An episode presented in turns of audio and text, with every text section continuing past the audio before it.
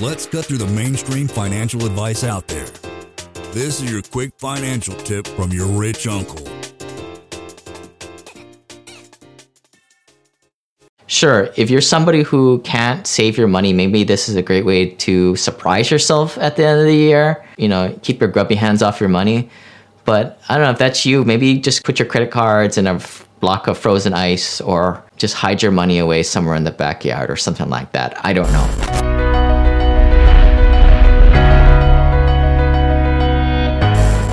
Hey folks, this is Rich Uncle. Quick tip on one of the biggest mistakes that can be fixed right away: your estimated quarterlies and your when do you file, and do you want to give the government a free loan or not? All right, so the first question here from a listener is, I'm working a regular job. I'm a W-2 employee. They're paying me a paycheck, and it looks like I can customize how much money is taken out of my paycheck every month or every paycheck. And this is kind of on your, you know, when you usually first get employed, you do this form that, you know, you claim your allowances. And what the allowances do is, in a way, customize how much money you don't withhold from your paycheck. There's a default number, and it's usually pretty big, where the government wants you to withhold money from your paycheck because they know that, like most Americans, you're probably going to spend more money than you make. And therefore, they feel like, you know, as an irresponsible American, you won't have that money. So they want to withhold it from your paycheck just to ensure that they can get paid during tax time. So most people out there, and maybe you guys don't think the same way, and you guys are already starting to realize the Rich Uncle, simplepassivecashflow.com audience is very different than the average person out there. Like, you know, the average person, they want to get a big refund come tax time. And most of you other guys probably are like banging your head against the wall, and myself included. It's like, why would you want to give the government a free loan on your money? Getting a big refund at tax time pretty much illustrates that you do not understand the way that taxes work and the time value of money. You don't want to give the government a free loan. You want that money in your pocket as soon as possible so you can go in and invest it. Sure, if you're somebody who can't save your money, maybe this is a great way to surprise yourself at the end of the year, or to kind of keep yourselves off, you know, keep your grubby hands off your money.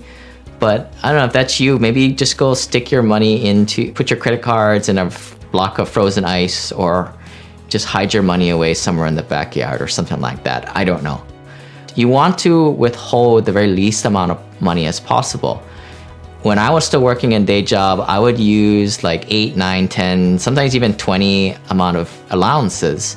Nothing says that you can't do it, or at least I haven't read any. But this way, it allows you to withhold very minimal amount of monies out of your paycheck. But of course, the buyer beware is, come tax time, you're gonna have to pay the taxes back, and it wasn't gonna be withheld. So you're probably gonna have to cough up a larger sum of money than you're used to.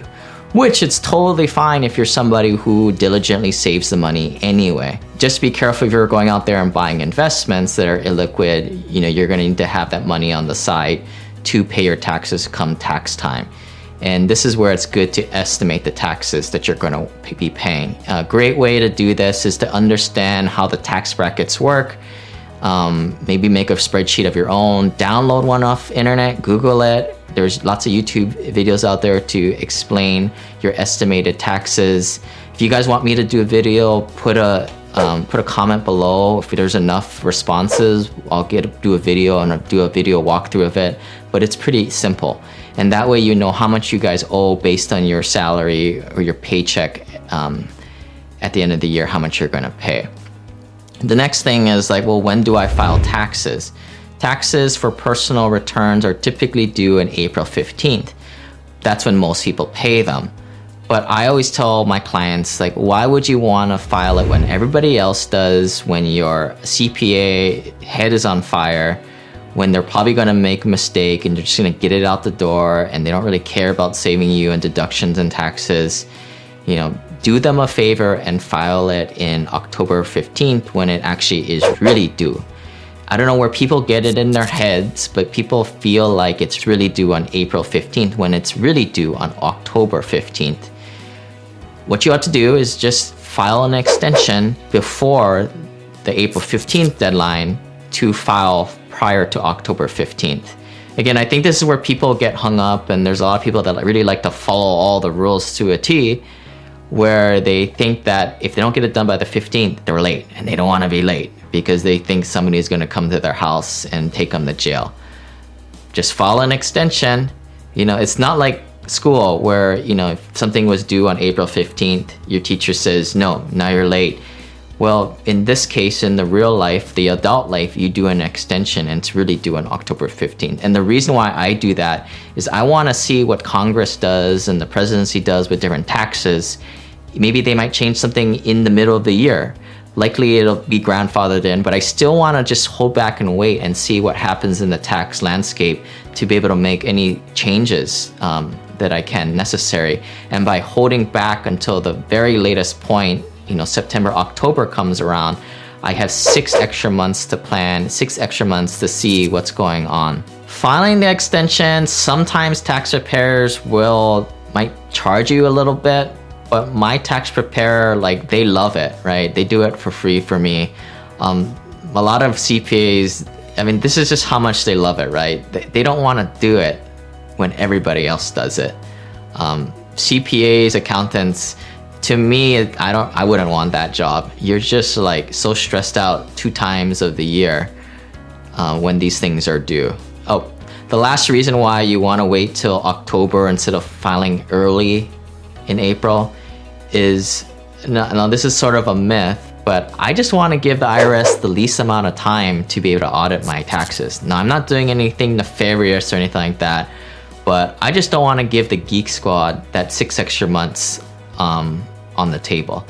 Now, this is kind of true and not true. I've heard different things. You know, they say your statute of limitations starts when that file hits the desk, or when it gets submitted. So I guess they're saying it doesn't matter if it was April or in October, but that statute of limitations, that clock where the IRS has means to kind of go after and start to audit things starts. And, you know, I don't know if that's true, but either way, I would rather just file when things are a little bit less crazy and I've had the opportunity to see what tax changes in Congress unfolds over that period of time. The last thing I wanted to talk about was quarterly estimated payments. Very common question. I kind of wondered about this the whole time. Not many people kind of has a good understanding about it, but here's kind of the rich uncle breakdown of this stuff. The IRS wants you to not owe taxes, and they always want to be kind of ahead of who owes who money. So the one way they ensure this is obviously they withhold more money so that most people have refunds at the end of the year. That you would probably do too, right? If your client, the American, typically spends all their money and doesn't have any money to pay you taxes at the end. But some business owners, a lot of you guys are business owners out there, won't have very consistent income. Therefore, you're gonna have to do what's called estimated tax payments. So you have to figure out how much you think you're going to be making every year, because that's what dictates how much taxes you owe. And then do your estimated quarterly payments to the IRS on schedule. That way, there's a website, there's a lot of YouTube videos on how to make these payments out there, and it's actually pretty simple. I think that the IRS is typically seen as kind of an archaic organization, but to me their website on this is pretty good, and you can use direct deposit information and just do it electronically. Something I've done, you know, is just kind of send in these payments, and this is where your tax preparer can help make little coupons for you. It's a little old-fashioned way of doing it, but it's just a good way to kind of getting in the habit of sending these things in quarterly. Now, something I can't really comment on and I don't really have a great understanding is like, well, what if I miss a quarterly payment? I haven't really seen too much in terms of fees or penalties on people. I've seen something where, like, you know, you just want to like miss it more than a couple quarters in a row, or you don't want to be owing too much.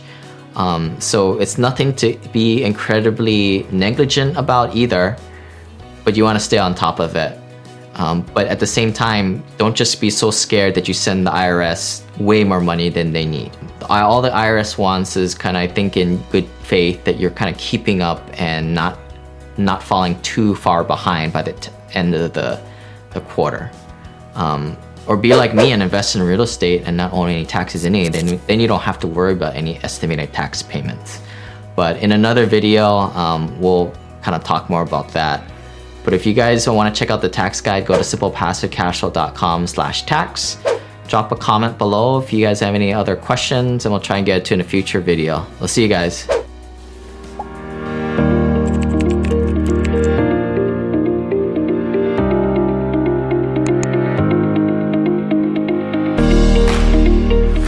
Lane is not a lawyer, CPA, but the dude did quit his engineering job and now owns thousands of rental properties. Learn more about the secrets of the wealthy. Join our community at thewealthelevator.com/club. And if you're looking for a longer form podcast, also subscribe to the Wealth Elevator podcast.